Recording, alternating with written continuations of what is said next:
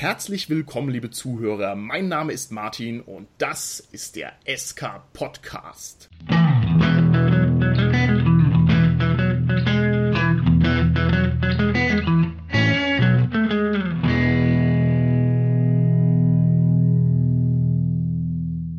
Wir machen heute eine kleine Interviewfolge und mein heutiger Gast ist tatsächlich Karl-Heinz Witzko, der Mann, über dessen phänomenale Soloabenteuer man auch nach 20 Jahren noch schwelgerisch spricht, der Mann, der Romane schreibt, bei denen alle Protagonisten denselben Vornamen haben und die aber trotzdem ein durchschlagender Erfolg sind. Der Mann, der Maraskan, so wie es ist, erfunden hat. Der Mann, der ja selbstreferenzielle Abenteuer schreibt. Also eine echte Legende des Rollenspiels. Ich freue mich, dass du da bist. Hallo Kali. Hallo Martin.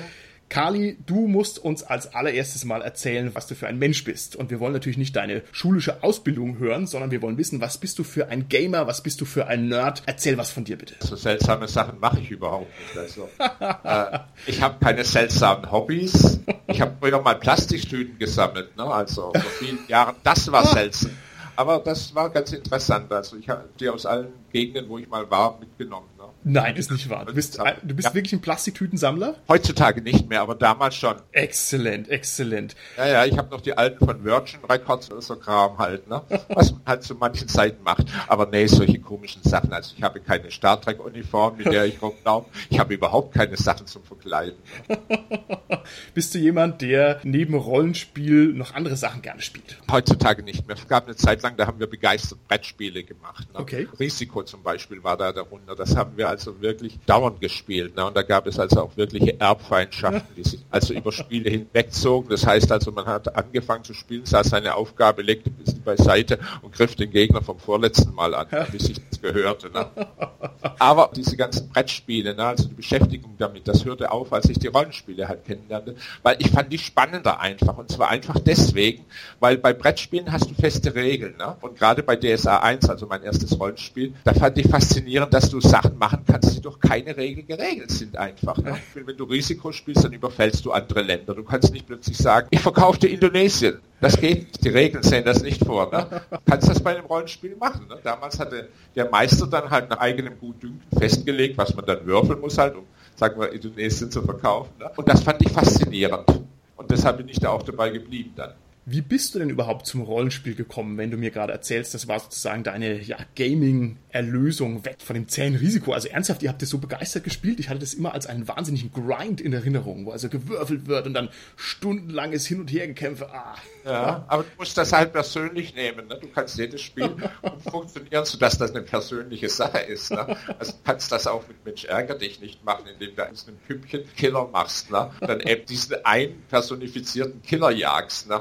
Und das kann man schon alles machen. Ja, wie ich zu dem Rollenspiel kam, das war ganz einfach. Ich war ja während der Uni in der Theatergruppe gewesen. Die ging mehrere Jahre lang. Und in dieser Theatergruppe, da war auch die Babsi gewesen. Die, spielten damals Talisman. Das war ein Brettspiel, das zu der Zeit also wirklich der große Abräumer war eigentlich. Ne? Die hatten dann irgendwann ein Rollenspiel entdeckt, beziehungsweise sie hatten jemanden gefunden, der hatte sich eins gekauft und die wollten das mal ausprobieren.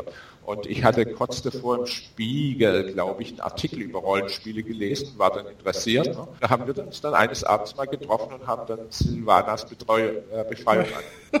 Nein, ernsthaft. Du hast erst den Artikel im Spiegel gelesen und dann das Rollenspiel getestet. Das ist ja, ja. der bildungsbürgerlichst möglichste Zugang zu dem Hobby. Das ist ja super, großartig. Ja, aber es ist unabhängig voneinander. und wie war denn deine erste Session? Hast du gleich gesagt, das ist super oder hast du gesagt, oh ja, die Nerds, ne? Doch, das war echt spannend. Das war echt spannend. Also das habe ich gern gemacht. Das erste Abenteuer war auch hervorragend. Und nachher wird es sofort seltsam. Wir hatten da einen Meister, der unglaublich geizig war und gab uns die Aufgabe, wir sollten uns überlegen, was wir zwischen den Abenteuern gemacht haben. Das wurde dann wirklich witzig bei der nächsten Sitzung, weil jeder hatte sich irgendwas Kriminelles oder Halbkriminelles ausgedacht. Niemand hatte da irgendeine anständige Tätigkeit ausgeübt. Also ich hatte angefangen, irgendwelche Fantasietitel zu verkaufen. Unser Magier, der hat da also mit ein bisschen Zauberei so fast Sterbende kurz mal ein bisschen angehoben auf den Lebendlevel und ließ sich dann zum Alleinerben einsetzen und das ging durch die Bank so. Das war einfach eine Bande von Kriminellen plötzlich geworden. Das finde ich ja hervorragend, weil ich finde, bei manchen frühen Abenteuern vom Schwarzen Auge, auch viel bei deinen, merkt man so ein bisschen, dass die glorreichen Helden irgendwie eigentlich auch ein bisschen Herumtreiber sind, ne? Die halt schon gucken, wo sie bleiben und die auch gern mal einen schnellen Silbertaler mitnehmen. Also klasse, wenn es daherkommt, ist es ja toll. Was war denn dein rollenspielerisches Erweckungserlebnis, wenn ich das mal so schwülstig formulieren darf? Weil irgendwann in der persönlichen Rollenspieler Vita legt's doch mal so einen Schalter um. Man sagt, Mann, das ist ja doch wirklich was richtig Cooles. Damit möchte ich mich intensiver und länger beschäftigen. Gab's sowas bei dir? Eigentlich nicht. Sagen wir mal so, also diese Talente haben schon was gebracht, als ich die entdeckt hatte. Ne? Weil zuerst haben wir halt, ja, DSA 1 gespielt, da machst du nicht sehr viel, da kannst du kämpfen und sonstige Sachen. Und mit Hilfe der Talente konntest du plötzlich so schlechte Eigenschaften vor allem nachbilden. Ne? Und das war ganz spannend. Weißt du, ich habe schlechte Eigenschaften immer als Bereicherung gesehen oder als Vorteil, den man noch nicht entdeckt hat. Ne? Okay. Spielst du aktuell Rollenspiel oder nicht? Nein, gar nicht. Also ich spiele einmal im Jahr. Es gibt da seit Ewigkeiten diesen Baronstreff von DSA. Der Konvent, ne, der findet einmal im Jahr ja, jetzt wiederhole ich mich, einmal im Jahr statt dann, ne? und da spiele ich dann auch. Das heißt, du bist ein Briefspieler. Das ist ja auch ein Teil deiner Rollenspielerexistenz. Kann man das so sagen? War ich, war ich. Das bin ich heutzutage auch nicht mehr. Okay, aber es stimmt schon, dass du, sagen wir mal, sehr viel bei der Almada-Spielhilfe mitgemacht hast. Ist das korrekt? Ja, und die Ja. ist ja schon sehr briefspielerisch beeinflusst. Kann man das so sagen? Ja, kann man sagen. Briefspiel war bei mir eine Sache der 90er gewesen. Wir hatten eine Mailingliste und da hatten wir da uns Sachen überlegt, was könnten wir als nächstes machen. Also das war so mehr so redaktionelle Arbeit als Spiel. Ne? Wir hatten dann so ein, zwei Mal im Jahr Treffen in Bielefeld, wo wir das dann kongressisiert haben, Aufgaben verteilen und so. Wir waren da eher so eine almadanische Brechergruppe zu der Zeit gewesen. Und da ist dann diese Spielhilfe daraus entstanden, ne? Also quasi die Ja. Almada Briefspielhilfe. Okay, sehr schön, sehr schön. Jetzt bist du ja schon ein alter Hase und bist lange dabei. Das heißt, du hast also offensichtlich die Briefspielzeit gut mitgenommen und die frühen DSA-Versionen. Und wir werden da noch viel darüber reden, wie das so in der DSA-Redaktion abgelaufen ist. Aber gibt's denn in deiner Rollenspieler Vita besondere Entwicklungen, die dich irgendwie geprägt haben, wo du gesagt hast, hey, das war neu, das interessiert mich oder das ist ja mal eine coole Idee, eine coole Erfindung oder ein cooles neues Rollenspiel oder sowas. Gab's da Sachen, die dich stark beeinflusst haben? Oder bist du im Wesentlichen bei DSA geblieben und um DSA gekreist? Ich bin im DSA gekreist. Also ich habe eine Zeit lang mehr oder weniger zwangsweise, weil ich keine andere Rollenspielgruppe hatte, hatte ich Midgard gespielt, was mir allerdings zu tödlich war auf die Dauer. Ja. Also, du hast im Schluss immer einen übermächtigen Gegner gehabt ne, und das macht nun auch keinen Spaß. Ne. Was ich eine Zeit lang auch gespielt habe, war Siebte See Okay. Und so hin und wieder mal Tulu oder Vampire. Sowas. Also da fand ich einfach faszinierend bei denen, dass man Abenteuer in der Gegenwart spielen konnte oder in der Fast-Gegenwart. Und zwar auch in der richtigen Welt. Ne? Das fand ich da ganz faszinierend. Okay. Konnte immer mal ein Abenteuer spielen, wo man in den 60ern zum Beispiel in den USA ist und dann auf die ganzen Konzerte gehen, einfach, die ich nie gesehen habe.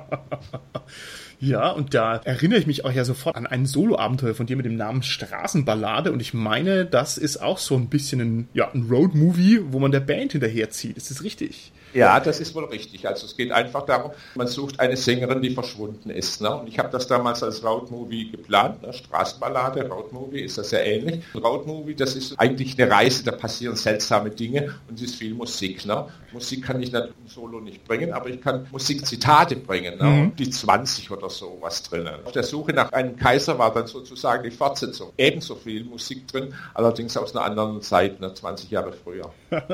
Da muss ich dich nochmal ganz persönlich loben. Diese Solo-Abenteuer haben mich unglaublich umgehauen. Ich habe es, glaube ich, im Podcast schon mal erzählt, deswegen will ich es jetzt nicht so in die Breite führen. Als ich die in die Finger bekommen habe und habe die gelesen, da ist mir also gekommen, was für unglaublich gute Texte da offensichtlich existieren. Und das war also für mich tatsächlich mein rollenspielerisches Erweckungserlebnis, wo ich eben gedacht habe, okay, das ist ja gar keine zweitklassige Gebrauchsliteratur, sondern es ist ja richtig cool. Also ganz herzlichen Dank dafür. Ne? Da müssen wir dann auch noch mal ein bisschen drüber reden, über die Solo-Abenteuer. Zunächst vielleicht noch, wenn wir bei deiner Gaming-Vita bleiben. Irgendwann hast du ja den Sprung geschafft in die DSA-Redaktion hinein. Wie macht man sowas? Wie ist es dir gelungen? Was hast du da angestellt? Wen hast du bestochen, erpresst, um die Ecke gebracht? Ja, das war eigentlich mehr oder weniger Zufall. Ganz am Anfang, da stand so ein Wettbewerbsabenteuer, das ich mit dem Michael Mayhöfer, der später den aventurischen Boden gemacht hat, geschrieben habe. Wir hatten das eingereicht, es sollte irgendwann so eine Preisverleihung geben oder Bekanntgabe der Gewinner. Die sollte in Essen stattfinden. Glaube ich, in Essen. Äh, wir sind damals von Unna, wo Michael wohnte, zu sehr früher Stunde dahin gefahren, halb genächtigt. Und die Leute aus Echen, die hatten dann also die Liste vergessen. Das war schon mal ganz schlecht. Ne? Dann irgendwann, nicht so viel später, gab es im aventurischen Boden einen Artikel über bewegte Geschichte, die man jetzt machen wollte und die Entstehung des Chemiereiches und so. Ja, und dann habe ich einen Leserbrief geschrieben ne, an den Norbert. Und Norbert hatte den gelesen an dem Tag, an dem er ein wenig heiter drauf war und hatte also zurückgeschrieben. Ich habe wieder geschrieben ne, und meine Briefe damals, also die waren inhaltlich schon sehr ernst, aber nicht im Ton waren sie eher so satirisch, sarkastisch oder sowas. Ne? Und was ich damals nicht wusste. Es gab so eine Redaktionsspielrunde. Norbert hat meine Briefe immer in die Redaktionsspielrunde mitgenommen und davor gelesen und das fanden die Leute lustig einfach. Ne? Und dann kam irgendwann mal die Idee, ja, Gott, dem schicken wir jetzt eine Einladung nach Bielefeld, was schon erwähnt ist, um mal zu gucken, was das für einer ist. Ne? Ja, und so kam ich in die Redaktion, bekam meinen ersten Auftrag, was zu schreiben und so passierte das halt. Also du bist tatsächlich über den Briefkontakt gleich sozusagen zum Ritter geschlagen worden. Also du hast nicht erst noch zehn Abenteuer geschrieben, sondern die haben gleich gesagt, okay, Zack, ja. Redaktion. Boah. Das waren Solo-Abenteuer, weißt du? Solo-Abenteuer waren zu der Zeit irgendwie das, was man als erstes bekam, ne, bevor man ein Gruppenabenteuer bekam. Ah, okay. Hast du diese Briefe noch? Ich meine, damals, ich weiß nicht, wahrscheinlich Schreibmaschine oder sowas. Also sind die noch da? Existieren die noch? Kann man die Nein. Briefe nachlesen, wie Karl-Heinz Witzko den durchschlagenden Erfolg gelandet hat? Nein. Nein. Weil ich meine, Kopien gab es ja nur, wenn man die in die Kopithek brachte oder wenn man mit Durchschlagpapier schrieb damals. genau, das war ja ein bisschen die gute alte Zeit. Kannst ja. du vielleicht aus dieser Frühzeit, die ja auch die Erfolgszeit vom Schwarzen Auge war, noch ein paar Einblicke geben, damit wir uns vorstellen können, wie man da so gearbeitet hat? Also wie ist jetzt so ein Abenteuer von dir entstanden? Sagen wir doch mal ein Solo-Abenteuer von dir. Sagen wir doch mal Straßenballade. Wie muss ich mir das vorstellen, diesen Arbeitsprozess? Prozess? Also wer hat es abgesegnet? Wie ist es gegengelesen worden? Oder hast du das im stillen Kämmerlein vor dich hingeschrieben und dann ist es einfach gedruckt worden? Erzähl doch mal ein paar Sachen, wie man sich das vorstellen muss. Ich habe Uli einfach erklärt, was ich machen will. Ich glaube, ich habe es telefonisch gemacht sogar. Also meine ganzen DSA-Sachen, die haben nie ein riesen äh, Exposé gehabt. Die bestanden normalerweise aus drei, vier Sätzen oder sowas. Das möchte ich gerne machen. Ne? Dann meinte er, das soll ich mal machen. Es gab so in Nostria gerade irgendwie so ein Vorfall in der bewegten Geschichte und da schien das ganz gut reinzupassen. Habe ich das halt gemacht gemacht. Ich hatte den alten PC von Uli übernommen, sonst hätte ich das auf Schreibmaschine schreiben müssen. Und ja, habe das dann halt runtergetippt. Ne? Und das war ja damals alles noch in Word. Ne? Das heißt, das Textsystem war WordStar 5, das war der große, große Renner. Ne? Und Excel gab es ja nicht. Ne? Das heißt, eigentlich lief das so, dass du dich an sehr viel erinnert hast und ab und zu mal eine Notiz auf Papier gemacht hast. Ne? Die ganzen technischen Hilfsmittel, die man heute hat und als natürlich ansieht, die hatte man damals nicht. Das war mühsam. Wie hast du denn dann deinen Text überhaupt zur Redaktion gebracht? Hast du es dann ausgedruckt mit dem Tintenstrahldrucker oder hast du den einen Satz Lochkarten geschickt oder eine Diskette oder wie muss ich mir das vorstellen? Diskette, glaube ich. okay, alles klar. Das soll Diskette gewesen sein. Sehr schön, sehr schön. Ja, weißt du, das Ausdrucken war ja auch so eine Sache. Ne? Also ich hatte keinen Drucker. Ich habe mir den von Hampi, dem Jörg Mittendorf, geliehen. Ne? Und das war ein Nadeldrucker, so heißen die. Ne? Der brauchte unglaublich lange, um so 200 Seiten da endlos Papier auszudrücken. Und der war wirklich laut. Das heißt, ich habe das so gemacht, ich habe das Gerät angestellt und habe dann meine Wohnung verlassen und bin spazieren gegangen. Ne? Weil du hast das nicht ausgehalten gleichzeitig. Ach Gott, das ist ja herrlich. Aber das Problem ist natürlich, wenn du so einen Text abschickst, und schickst ihn in Papierform ab. Dann kann ja eigentlich kein Mensch mehr, wie man es heutzutage machen würde, irgendwie nur mal einen Tippfehler korrigieren oder was, ja, oder ein Layout anbringen, weil es ist ja dann wirklich auf Papier. Heißt es, die haben das dann wieder eingetippt in ihre. Nee, nee, das war schon als Datei auf Diskette. Okay, okay. Aber du musst es ab und zu mal ausdrucken, um was lesen zu können. Ne? Du hast ja auf dem Bildschirm, ich meine, what you see is what you get, hat man inzwischen ja vergessen, den Ausdruck. Ne? Aber das war damals so ein großes, modernes Zeichen ne? für Darstellung auf dem Bildschirm. Ne? Okay. Wie arbeitest du denn oder wie hast du denn gearbeitet, wenn du so ein Solo-Abenteuer hergestellt hast? Also wenn ich mir überlege, es gibt damals auch kein Excel, ne? Hast du dann ja. deine ganze Bude voller gelber Post-its gemacht oder hast du so einen mega Wandplaner gehabt, wo du irgendwie die Nummern reinschreibst? Oder bist du so hart drauf, dass du sagst, okay, merke ich mir einfach, von 221 auf 18, auf 56, auf 17, da eine Verzweigung? Oder wie muss ich mir das vorstellen? Du schreibst das da erst unsortiert. Ne? Das heißt, du schreibst das so ein Stück runter, ohne irgendwie was zu vertauschen und ab und zu hörst halt auf und denkst, ja, jetzt könnte ich mal den zweiten Pfad machen oder die Alternative ausbauen. Ne? Und dann hast du da halt irgendwo offene Stellen, wo du dann weitermachst halt. Ne? Musst dir das halt merken, wo die offen sind. Ne? Und die ganze Umsortiererei, die ist nachher am Schluss mit Suchen und Ersetzen. Ne? Und das machst du am besten dadurch, dass du irgendeine Zahl suchst, die also normal formatiert ist und die danach fett formatierst, umänderst. Ne? Also sehr mühsam, sehr langwierig auch. Und ich möchte jetzt also nicht den Tropfen Essig in den Wein gießen, aber es gibt ja da schon ein Soloabenteuer von dir, was so einen kleinen ja, Verweisfehler drin hat, muss ich sagen. Ja. Und also ich bin da reingelaufen, wie die Unschuld, ne? begeistert habe ich dein Soloabenteuer gelesen, um vielleicht das den Hörern mal zu erklären. Man befindet sich in einem Irrenhaus als Spielfigur in diesem Solo-Spielbuch. Und dieses Irrenhaus hat so ein bisschen einen surrealen Einschlag, wenn ich das so sagen darf. Ja, also da sind viele Geistererscheinungen und Traumsequenzen und so. Also man ist sich immer nicht so ganz im Klaren, ist es jetzt das wahre Erlebnis oder ist es jetzt eine Einbildung? Und da gibt's schon so einen Verweisfehler, der dazu führt, dass man in einer Endlosschleife gefangen ist in diesem Irrenhaus. Und das Gemeine ist natürlich, man merkt es halt als Leser erstmal nicht, weil man denkt, okay, so ist es halt. Kannst du da ein bisschen die Hintergründe dieses Fehlers vielleicht erläutern? Was macht man denn da selber damit als Autor? Du hast ja irgendwann mitbekommen, dass du gesagt hast, okay, da passt was nicht. Ja, weiß, das war eine große Tragödie.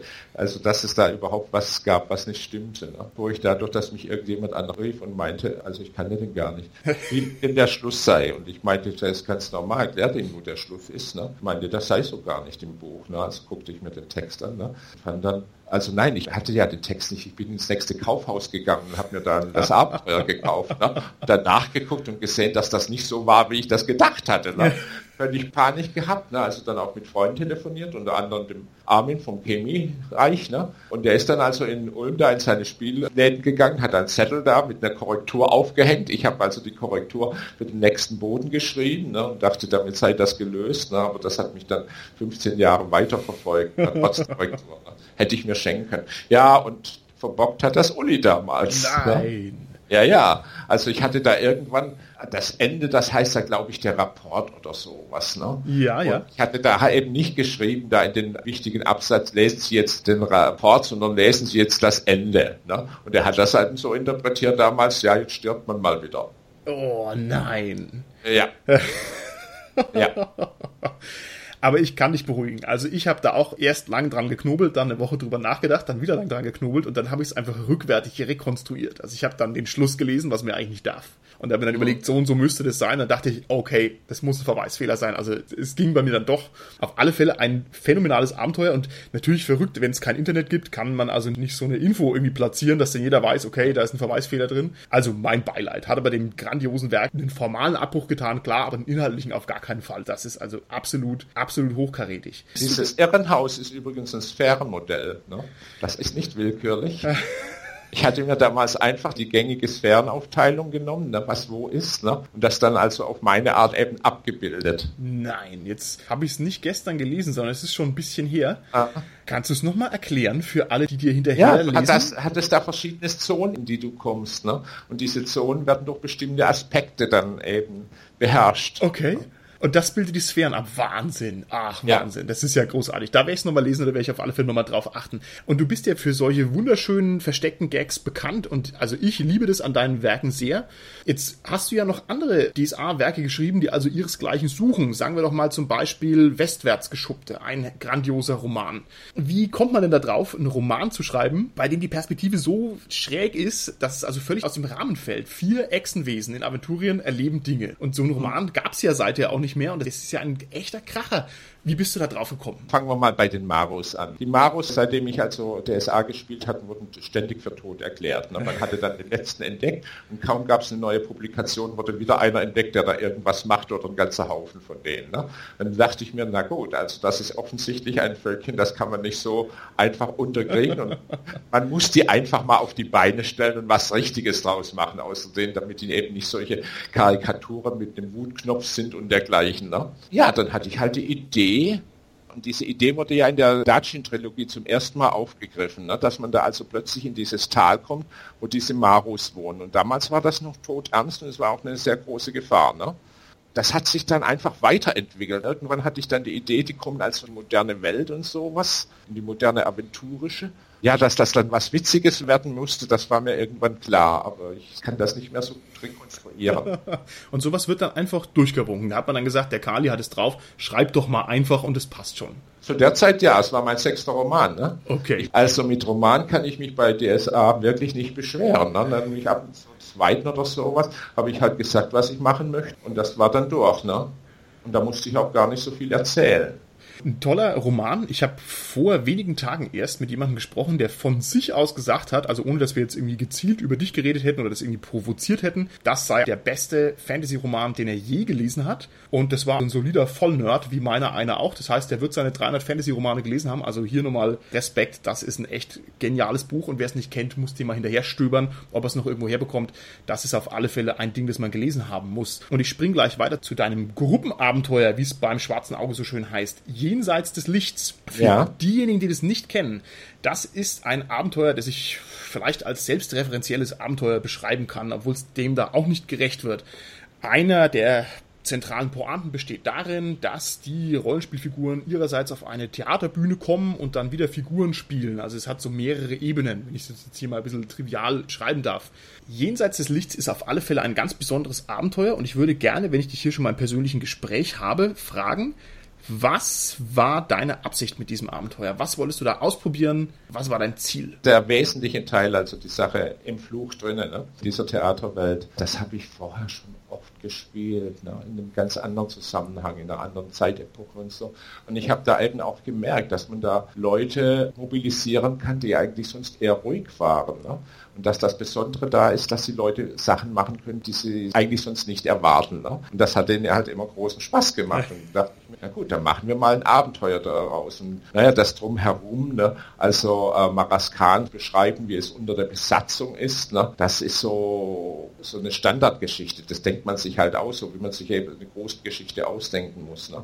Man denkt sich da viele Gemeinheiten aus, ne? wo man eben als erfahrener Spieler oder Spielleiter halt weiß, so was kommt immer gut. Ne? Jetzt, wo du Maraskan erwähnt hast, muss ich natürlich direkt mal die Frage stellen, die allen schwarze Augespielern seit 20 Jahren unter den Nägeln brennt. Lieber Kali, Maraskan ist Japan, richtig? Ja? Kann man das so Nein, sagen? Natürlich nicht. Und dafür müssen wir auch mit den Niederhöllen irgendwann schmoren. Allein für die Frage. Da ist praktisch nichts Japanisches drin, weil ich einfach keine Ahnung von Japan habe. Ne? Da ist alles Mögliche drin. Ne? Das meiste, was drin ist, das kommt aus dem 19. oder 20. Jahrhundert und kommt aus Regionaleuropa westwärts. Ne? Aber lieber Kali, da ist eine Illustration in dieser schwarze Landesspielhilfe und da steht ein Japaner neben deinem Text. Das kannst du ja. nicht leugnen. Ja, das ist, das hab, weißt du, das ist so eine Sache. Also wenn ich heutzutage einen Text schreibe, ne, dann bekomme ich irgendwann, ja, ich bekomme den mehrfach zurück. Ganz zum Schluss, also wenn auch schon die Seiteinteilung gemacht wurde ne, und der Umbruch, kriege ich das auch nochmal mit zum Abnehmen. Ne? Und das hast du beim schwarzen Auge halt nicht. Du gibst irgendwann da eben deine Texte ab und bekommst dann irgendwann was gedrucktes zurück. Ne? Und dann, ja, dann muss man dann plötzlich mit solchen Bildern leben, die man eigentlich für falsch findet.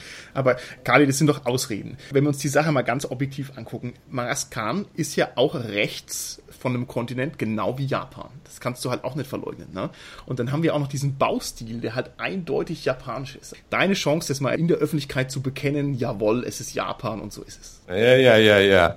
Der Baustil, da haben Haki und ich, also Haki ist einer aus meiner Rollenspielrunde gewesen zu der Zeit, ne? also als die Spielhilfe gemacht wurde und ist Architekt und wir haben da wirklich eine Stunde lang oder sowas dran gesessen und überlegt, wie kriegen wir die Dächer hin, sodass sie eben nicht mehr so pagodenhaft sind. Es ist nun mal die Sache, es gibt wenig, was da eigentlich an Japan erinnern wird. Die Turmhäuser sind es, die anders erklärt wurden dann von mir. Es sind die beiden Schwerter, es ist die Rüstung und der Helm. Das ist alles, was von Japan ist. Ne? Der Rest kommt wo ganz anders her. Okay, bitte. Woher Oder ist frei erfunden. Ne? Die Frauenfrisuren, ne? habe ich schon oft erzählt. Die kommen eigentlich von so einer amerikanischen Band, TLC, die damals ganz gut war. Und die haben Afrika neu entdeckt für sich, also amerikanische Schwarze. Ne? Das ist natürlich nicht so richtige afrikanische Frisuren, das sind amerikanische afrikanische Frisuren. Ne? Aber wenn du schon mal gesehen hast, dass Leute also mit Zöpfen da mehr machen als einfach nur runterhängen lassen, das ist natürlich inspirierend und man kann sich dann alles Mögliche überlegen, was Zöpfen noch machen könnte. Ne? Also gut, also gut. Dann sagst du, Maraskan ist definitiv nicht Japan, jetzt haben es alle auch von dir mal gehört, sondern Maraskan ist natürlich Madagaskar. Ne? Sieht genauso aus und klingt auch ein bisschen so. Und ist genauso giftig. Ne? Und die Einwohner kommen aus zwei Kulturen, nämlich aus einer afrikanischen und aus Indonesien kommt, glaube ich, das zweite Gründervolk von Madagaskar. Und das ist ja eigentlich dasselbe wie bei Maraskan. Ne? Du hast also die Utulus, das eine Gründervolk von Maraskan, und Riesländer, das andere Gründervolk von Maraskan. Na? Ich wollte jetzt eigentlich nur einen Scherz machen, aber habe ich es jetzt hier tatsächlich erwischt? Nein, da gebührt mir ja ein kleiner Orden. War wirklich Madagaskar eher so ein Nein, bisschen... Nein, Willen. ah, okay, okay, okay. Dann war das zu kühn, was ich hier versucht habe, mir anzueignen. Alles klar. Ja. Jetzt ist es unübersehbar, dass deine Werke nicht nur sehr erfolgreich waren, sondern dass du also auch eigene Fans hast, die dich toll finden. Wie kommt es denn dazu, dass man die DSA-Redaktion irgendwann verlässt? Was gibt's denn da für Hintergrundgeschichten? Weil ich könnte mir auch gut vorstellen, dass du irgendwie jetzt aktuell noch mit dabei wärst, aber das hat ja offensichtlich nicht so hingehauen. Was steckt denn da dahinter? Ja, man entwickelt sich natürlich auseinander dann war das natürlich auch ein schwerer Bruch, als Uli gestorben war. Ne? hatte die ganze Zeit die Redaktion patriarchalisch geleitet, als wohlmeinender Patriarch. Ne? Mhm. Der hat halt Sachen entschieden und da hast du nicht groß widersprochen, das war halt so. Ne? Das war dann halt nachher nicht mehr so. Also war eigentlich schon das ganze Jahr durchging dann unzufrieden gewesen und dann kam es da die Sache mit der Götterspielhilfe oder was immer das werden sollte. Ne? Mhm. Es ist so, wenn du in so einer Redaktion arbeitest, ne? du wirst nicht fürs Denken und Erfinden bezahlt, du wirst bezahlt für Buchstaben, die irgendwann gedruckt werden. Ne? Und das heißt, du hast natürlich auch Interesse, dass irgendwas, was du erfunden hast, möglichst oft sich in Text niederschlägt. Ne? Mhm. Und es gab dann also, als diese Göttersache war, ja, da dachte ich, ja gut, ich schreibe halt den Rohgor-Teil, ne? Wie ich mir das auch ausgedacht hatte. Und da kam dann plötzlich er zurück. Wir haben uns überlegt, dass jeder was anderes schreiben soll, als was er bisher gemacht hat. Ne? Und ich könnte ja Kontra machen. Ne? Hm. Der hat nie was im Hut. Ne? Meinte, nö, habe ich erfunden, will ich machen. Ich habe auch dauernd neue Ideen, kein Problem, dass da wieder was Altes ist. Nö, ich kam da halt nicht durch. Ne? Okay. Letztendlich bin ich ausgestiegen wegen zwei Druckseiten um die es ging und vielleicht 40 Euro. Okay, okay. Und würdest du im Nachhinein sagen, das war eine richtige Entscheidung? Würdest du sagen, du hättest unter diesen Umständen so nicht mehr gescheit arbeiten können? Oder hast du vielleicht im Nachhinein gedacht, ja, ist ein bisschen schade, man hinterlässt jetzt hier Almada, Nostria, Maraskan, was ja schon irgendwie auch deine Pflänzchen sind im großen Rollenspielgarten. Wie ist da so die, die Retrospektive? Ja, das war natürlich schon Verluste. Ne? Ich meine, du arbeitest nicht zehn Jahre an der Sache und tust das dann weg. Ne? Du hast so viele Ideen gehabt. Alles ist lebendig, alle Figuren sind lebendig. Ne? Und dann verlässt die praktisch. Ne? Mhm. Und ich meine, es sind ja etliche nachher abgemurkst worden, einfach um offensichtlich meinen Einfluss da wieder loszuwerden. Ne? Oh, okay. Ja, aber ich hatte ja auch gleichzeitig diese Gezeitenwelt, die zeichnete sich ja schon ab das schien mir auch der nächste Schritt zu sein. Ne? Also Bernhard hatte uns damals gereizt mit kleingebundenen Büchern und das konnte DSA natürlich nicht mithalten. Ja.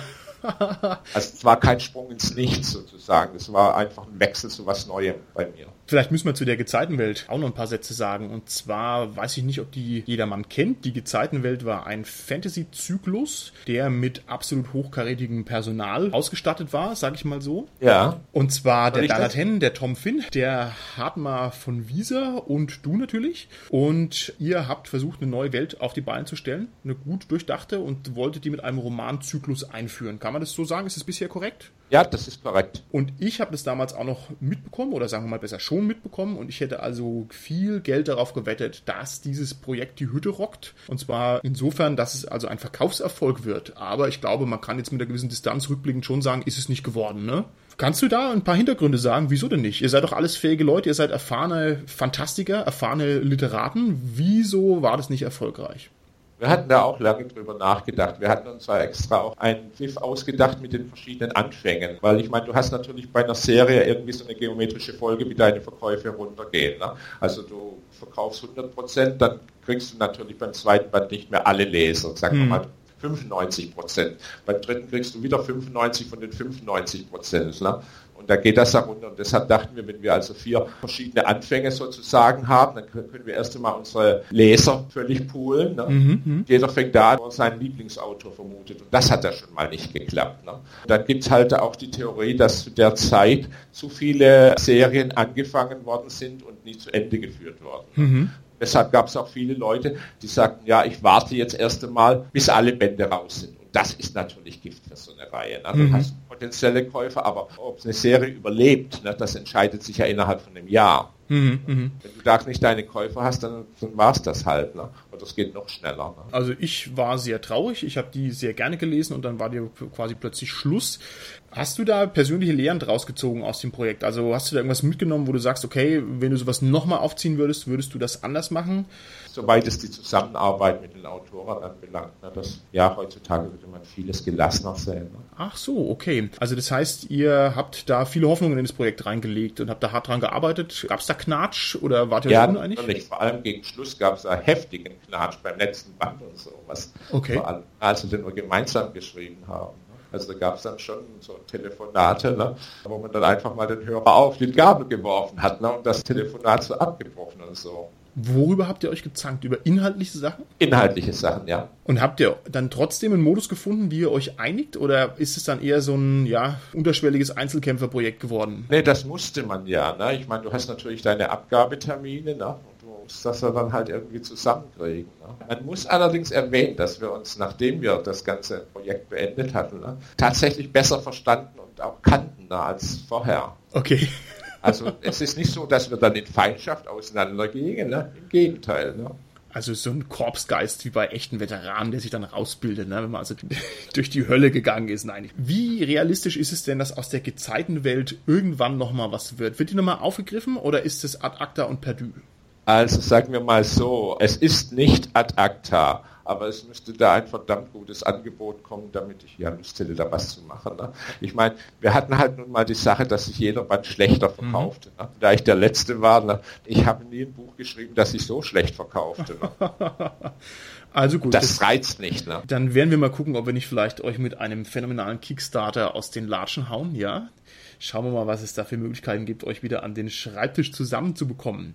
Dann würde ich gerne noch ein paar Fragen zu deiner Arbeitsweise stellen. Wie sieht denn das aus? Bist du jemand, der glühend und mit viel Dampf schreibt oder bist du eher jemand, der viel aus dem Fenster guckt und viel Tee trinkt und eher gemächlich die Sache angeht? Ich bastle. Das passt sozusagen. Ne?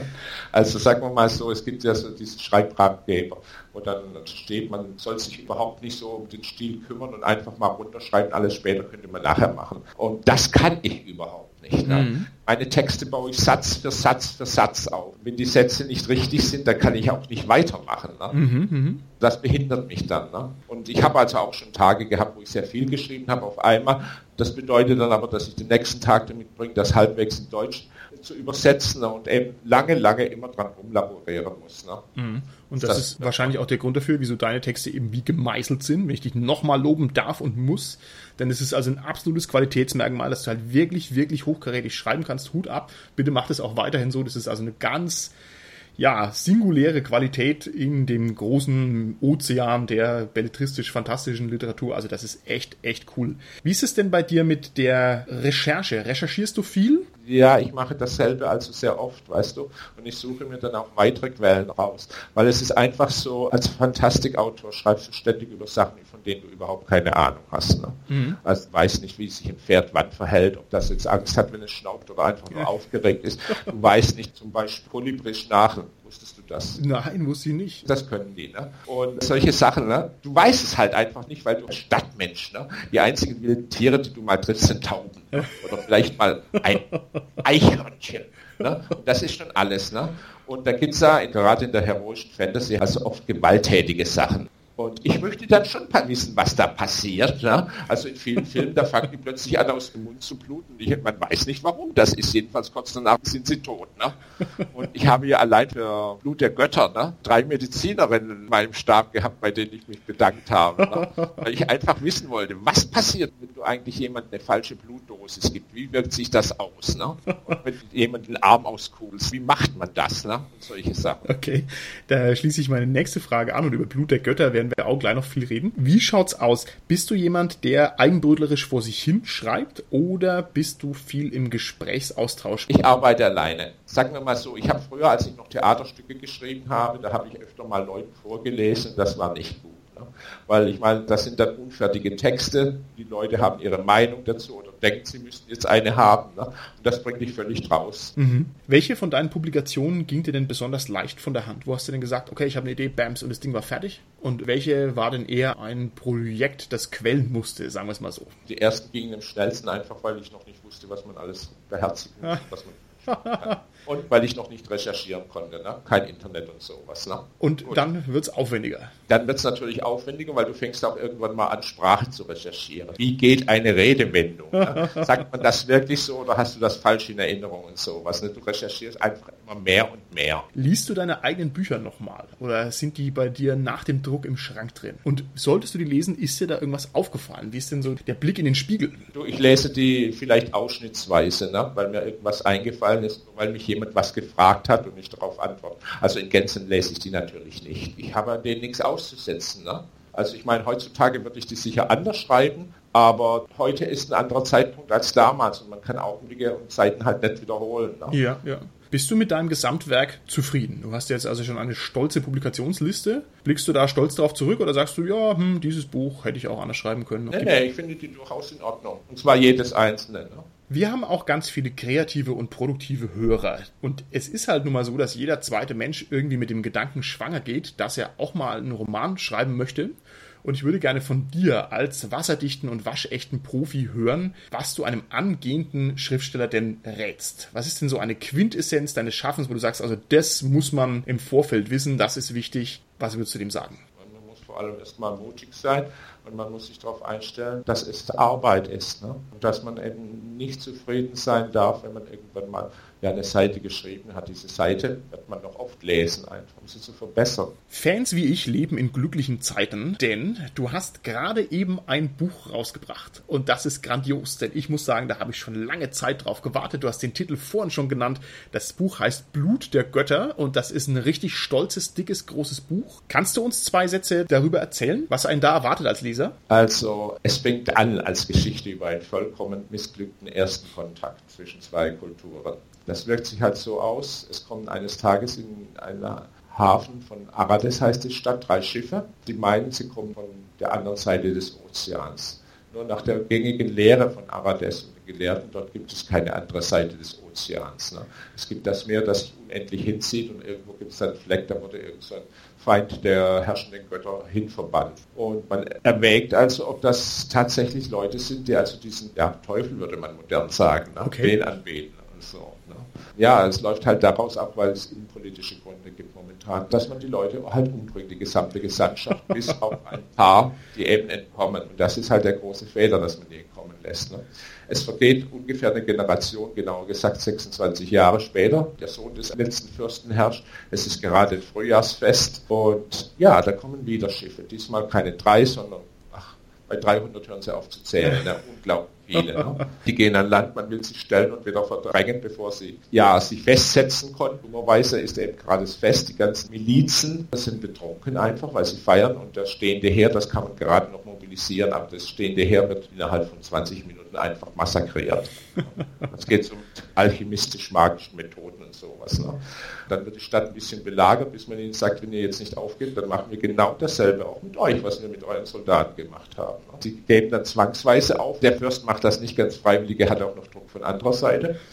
Und die Stadt wird dann halt besetzt. Und dann fängt eben der zweite Teil an, ne? das Leben unter einer Besatzung. Die Hauptfigur ist so eine Art Proto-Polizist, will ich mal sagen. Also die gehen nicht direkt dem, der Rechtswahrung nach, aber wenn irgendwo was geklaut wurde, dann machen sie so ungefähr den Mittler zwischen Bestohlenen und Dieb, um die Sache wieder zurückzukriegen gegen Lösegeld. Ne? Einer von denen arbeitet zusammen mit einem der Besatzer. Es geht um Morde, die also in dieser Stadt auftauchen und sich häufen. Das ist eine Geschichte. Es gibt noch ein paar Wendungen. Ich kann jetzt nicht mehr erzählen. Nein, bitte nicht.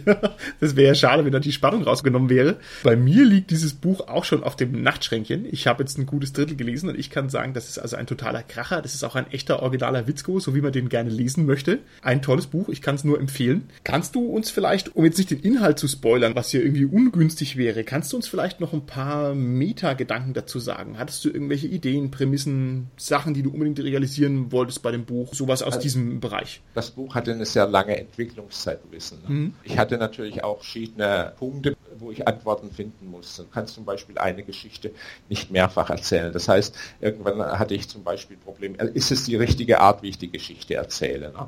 Ich meine, wenn man so richtig kurz nachdenkt, dann merkt man natürlich, da ist ein bisschen Kolumbus drin und so Zeugs. Ne? Also hatte ich mir überlegt, die drei Schiffe, die könnten also Kolumbus sein, die werden also von den Mittelamerikanern umgebracht und die Spanier schicken dann die Armada, also die es eigentlich 100 Jahre später erst gab, mhm. nach Südamerika rüber. Ne? Hatte ich überlegt, ob ich das so umbauen soll oder ob ich das so lassen soll. Und dann hatte ich dann auch überlegt, ja, warum sollte man das überhaupt lesen, das Buch? Ne? Also reine Unterhaltung kommt mir dann immer ein bisschen wenig vor oder sowas. Ne? Ist natürlich Quatsch, aber dann überlege ich mir, sollte man da nicht ein bisschen andere Gedanken auch reinbringen? Habe ich dann teilweise dann auch gemacht und so. Ne? Gibt es ein kleines Easter Egg? Ich weiß ja, du bist der Meister der raunend gewisperten Geheimnisse, ja, also der schön viele kleine Gedanken und Denkspielchen in seine Texte rein versteckt.